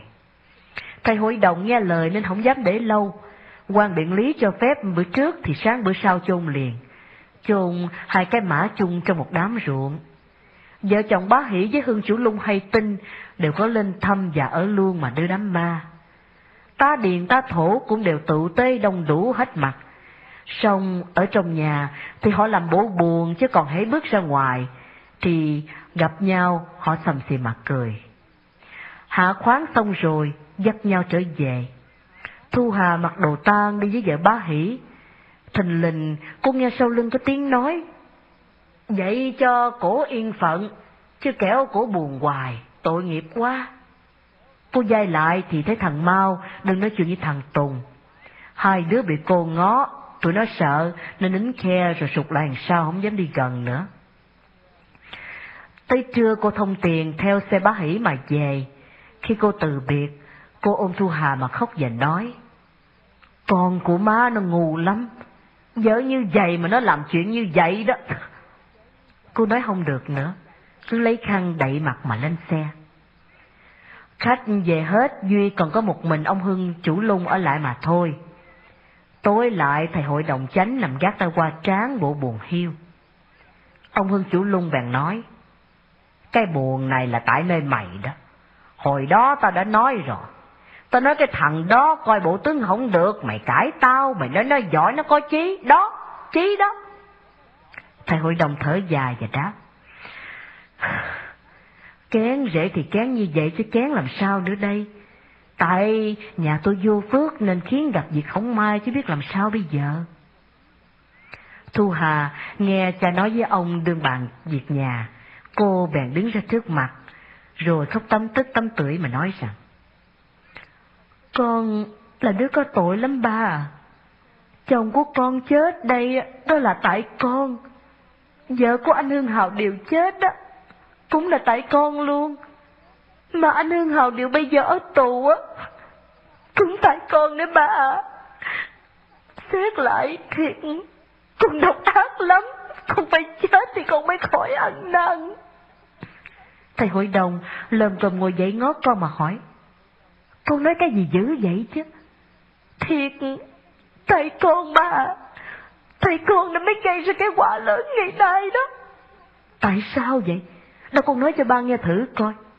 Thưa ba, hôm trước á, anh Hương Hào Điều, anh hay vợ anh lấy thầy hai. Anh lên nói với con, đang dắt vợ con anh đi xứ khác lận ẩn. Con cản, con không cho đi. Con biểu anh bỏ vợ ảnh. Anh sợ ông có bằng cớ. Anh nói bỏ vợ anh không được. Con mới bại chuyện suối anh rình bắt. Làm cho dở lỡ đặng có đủ tan chứ mà bỏ chị. Ba ơi, bà coi có phải tại con nên mới sanh sự vậy không ba? Nếu con không cảm, con để cho anh dắt vợ của anh đi thì đâu có chuyện gì đâu. Con suối nó bắt mà con có biểu nó phải đập chết bọn dâm bôn hay không chứ? Dạ không. Nếu con không có biểu nó giết người ta thì con có lỗi gì đâu mà ăn năn. Ba ơi, anh Hương Hào Điều là người không có học thức. Anh lại thương vợ anh lắm. Hay anh bắt được tự nhiên anh đâu có dằn lòng được đâu ba. Con suối anh bắt đó, Ta con đưa dao cho anh chém người ta rồi. Đã biết theo luật pháp thì con không có tội nhưng mà theo lương tâm thì cái tội của con nặng lắm ba ơi. Bởi vậy mà hai bữa rồi con ăn năn quá. Nếu con không chết thì con nhớ cái tội ác đó hoài. Con biết sao con an tâm được đâu ba. Hôm trước á, thằng Hương Hào điều đó hay. Nó lên nói với con. Sao con không nói lại cho ba biết? Ba, con thấy ba vì con mà đã ba đã buồn nhiều rồi. Nên con giấu, con không muốn làm cho ba buồn thêm nữa. Nãy giờ ông Hưng chủ luôn ngồi lặng thinh mà nghe. Trương Thu Hà nói tới đó, ông mới cất tiếng mà cãi rằng, cháu có cái gì đâu mà ăn năn nè, cháu cũng không có nên buồn. Thằng chồng của cháu nó làm bậy, nó lấy vợ người ta thì người ta giết nó là đáng rồi, nó tử tế gì đâu mà tiếc chứ. Dầu không tử tế cũng là chồng, làm vợ mà suối người ta giết chồng mình, tất nhiên cũng như mình giết. Ông biểu cháu đừng ăn năn, trời ơi, không ăn năn sao được đấy Cháu đừng có nói bậy, cháu phải nghe lời ông đây nè, bỏ đi, đừng có thèm nhớ tới chuyện đó nữa. Cháu chết quả mai cháu mới hết nhớ sự ấy ông bà. Chuyện gì mà chết nè, công ăn học thổi nay, bây giờ vì thằng chồng khốn nạn như vậy mà chết theo nó hay sao? Cháu coi thằng chồng nó trọng hơn cha cháu hả? Thu Hà nghe ông chú quở trách vậy thì cô châu mài rồi thủng thẳng trở vô buồn. Mình buồn cũng phải, mà ông chú quở cũng phải. Mình làm vợ, tôi không phải mình cầm dao giết chồng xong mình xuống người khác, tất nhiên cũng như là mình giết vậy. Thế thì dầu mình có sống mình cũng hổ với lương tâm trọn đời. Mà bây giờ mình chết nghĩ cũng khó lắm. Cha mình sinh ra có hai chị em mình mà thôi. Cái hy vọng, cái thương yêu của cha mẹ thổi nay dồn về hai chị em mình. Nay em mình đi du học, mình ở nhà mà phụng sự cha. Nếu mình chết đi bỏ cái buồn rồi lại cho cha thì mình lỗi cũng nhiều lắm. Có hai vấn đề đó. Một là ăn năn về sự suối hương hào điều, rình bắt dâm bôn. Hai là lo sợ về sự tự giận phải mang lỗi với cha. Mà nó làm cho Thu Hà tự bàn hoàng đêm ngày, ăn ngủ không được. Không biết phải giải quyết thế nào cho hợp với lương tâm mà cũng cho trọn niềm phụ tử. Ban ngày cô mất dạy sắp con tá điền, mà còn săn sóc giùm thằng Đặng nữa, nên cô khoe lãng được chút đỉnh. Thảm thai, trong lúc ban đêm cô nằm quạnh quẻ một mình trong phòng, cô nghe tiếng dế, cô nhớ tới việc cô hại chồng, cô nghĩ tới tiền trình u ám, sống thì phải chịu ảo não mà lại không có mục đích gì. Chết thì được yên thân, ngạc mang lỗi với trên trước. Bây giờ cô bối rối trong trí lạnh nhắc trong lòng, cứ nằm gác tay lên trán mà thở ra hoài. Một ngày cô ốm thêm một chút, làm cho thầy hội đồng thấy vậy, lo sợ, nên thầy kiếm đủ lời mà khuyên giải. Ngày lụng tháng qua, Vĩnh Thái mới chết đó mà, đã tới kỳ làm tuần bá nhật. Tòa đại hình đòi thầy hội đồng chánh lên làm chứng vụ Hương Hạo điều sát nhân. Thầy đi liền, thầy lại dắt Thu Hào đi theo. hưng hào điều đứng giữa tòa mà khai rõ mọi việc. Thu Hà nghe người ta lặp đi lặp lại cái tên của chồng mình không biết mấy lần, và người ta nhắc chuyện xấu chứ không phải chuyện tốt, bởi vậy cô lấy làm hổ thẹn, cô lén bỏ đi ra ngoài xa, không muốn ở đó mà nghe làm gì nữa. Tòa xử rồi, thầy hội đồng chánh ra kiếm con mà nói. Tòa nghĩ vì Hương Hào điều bởi sự ghen mà phạm tội sát nhân, lại nó ngộ sát chứ không phải cố sát, nên chịu án nó có một năm tù thôi. Vậy cũng là mai ba ha, chứ nếu tòa kêu án anh nặng thì con càng ăn năn nhiều hơn nữa. Khi về tới nhà, thầy hội đồng mới nói với con rằng, Thôi, việc đã yên rồi hết, con đừng có buồn gì nữa con. Con sen là đàn bà hư, nó chết đáng lắm. Vĩnh thái xảo trái mà lại gian dâm. Trời khiến nó phải chết một cách khốn nạn như vậy thì cũng phải. Còn thằng Điều, tôi nó giết tới hai mạng, xong hai mạng ấy chết đáng lắm. Nó làm như vậy là răng thiên hạ, nên tòa kêu án nó nhẹ, nghĩ cũng phải. Con đừng có buồn sầu nữa, tôi phải để trí mà lo giúp ích cho đời chứ con. Không lẽ ba nói chồng con chết đó là phước của con, nhưng mà nếu nói thiệt mà nghe đó nghe, thằng đó nó có sống thì nó hại xã hội chứ có ích lợi gì đâu mà tiếc con. Con nghĩ thử coi ba nói phải hay là quấy. Thu Hà ngó cha chân chân một hồi rồi khóc và đáp. Lời ba nói đó thiệt là chân chánh. Nhưng mà con đã lỡ làm vợ người đó rồi ba. Phải, ba hiểu lắm. Phận con là gái. Trăm năm một chồng, mai gặp chỗ tốt thì nhờ, rủi gặp chỗ xấu phải chịu. Chứ chi chồng của con còn sống mà ba suối con, bỏ nó thì là bao quấy.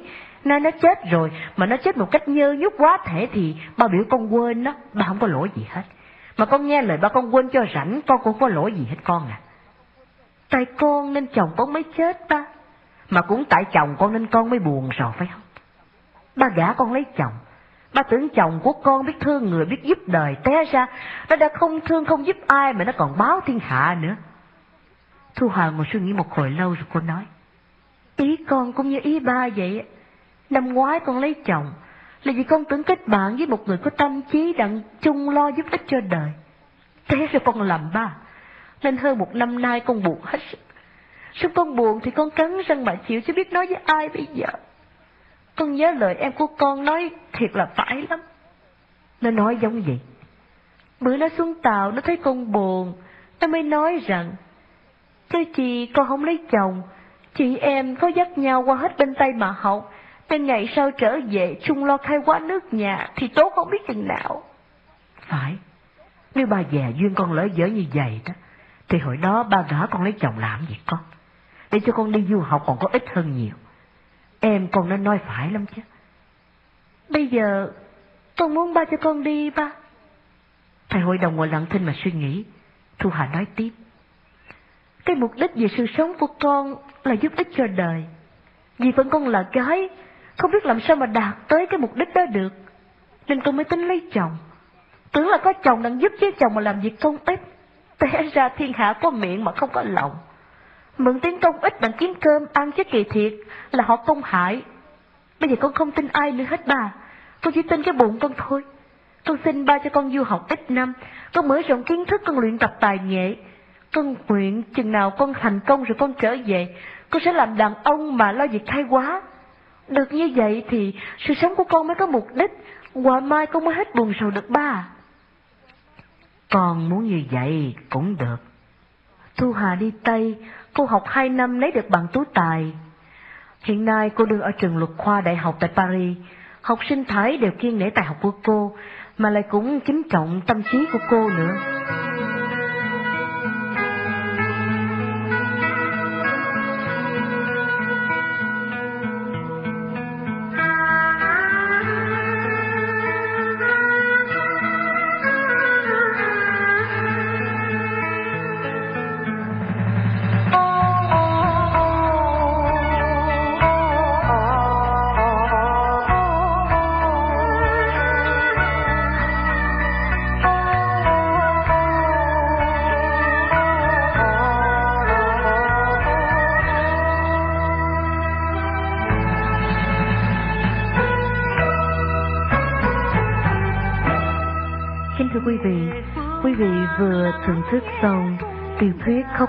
Của nhà văn Hồ Biểu Chánh. Thanh Phương xin thành thật cảm ơn quý vị đã theo dõi những chương trình do Thanh Phương thực hiện trong những năm tháng vừa qua. Xin thành thật cảm ơn và kính chào tạm biệt.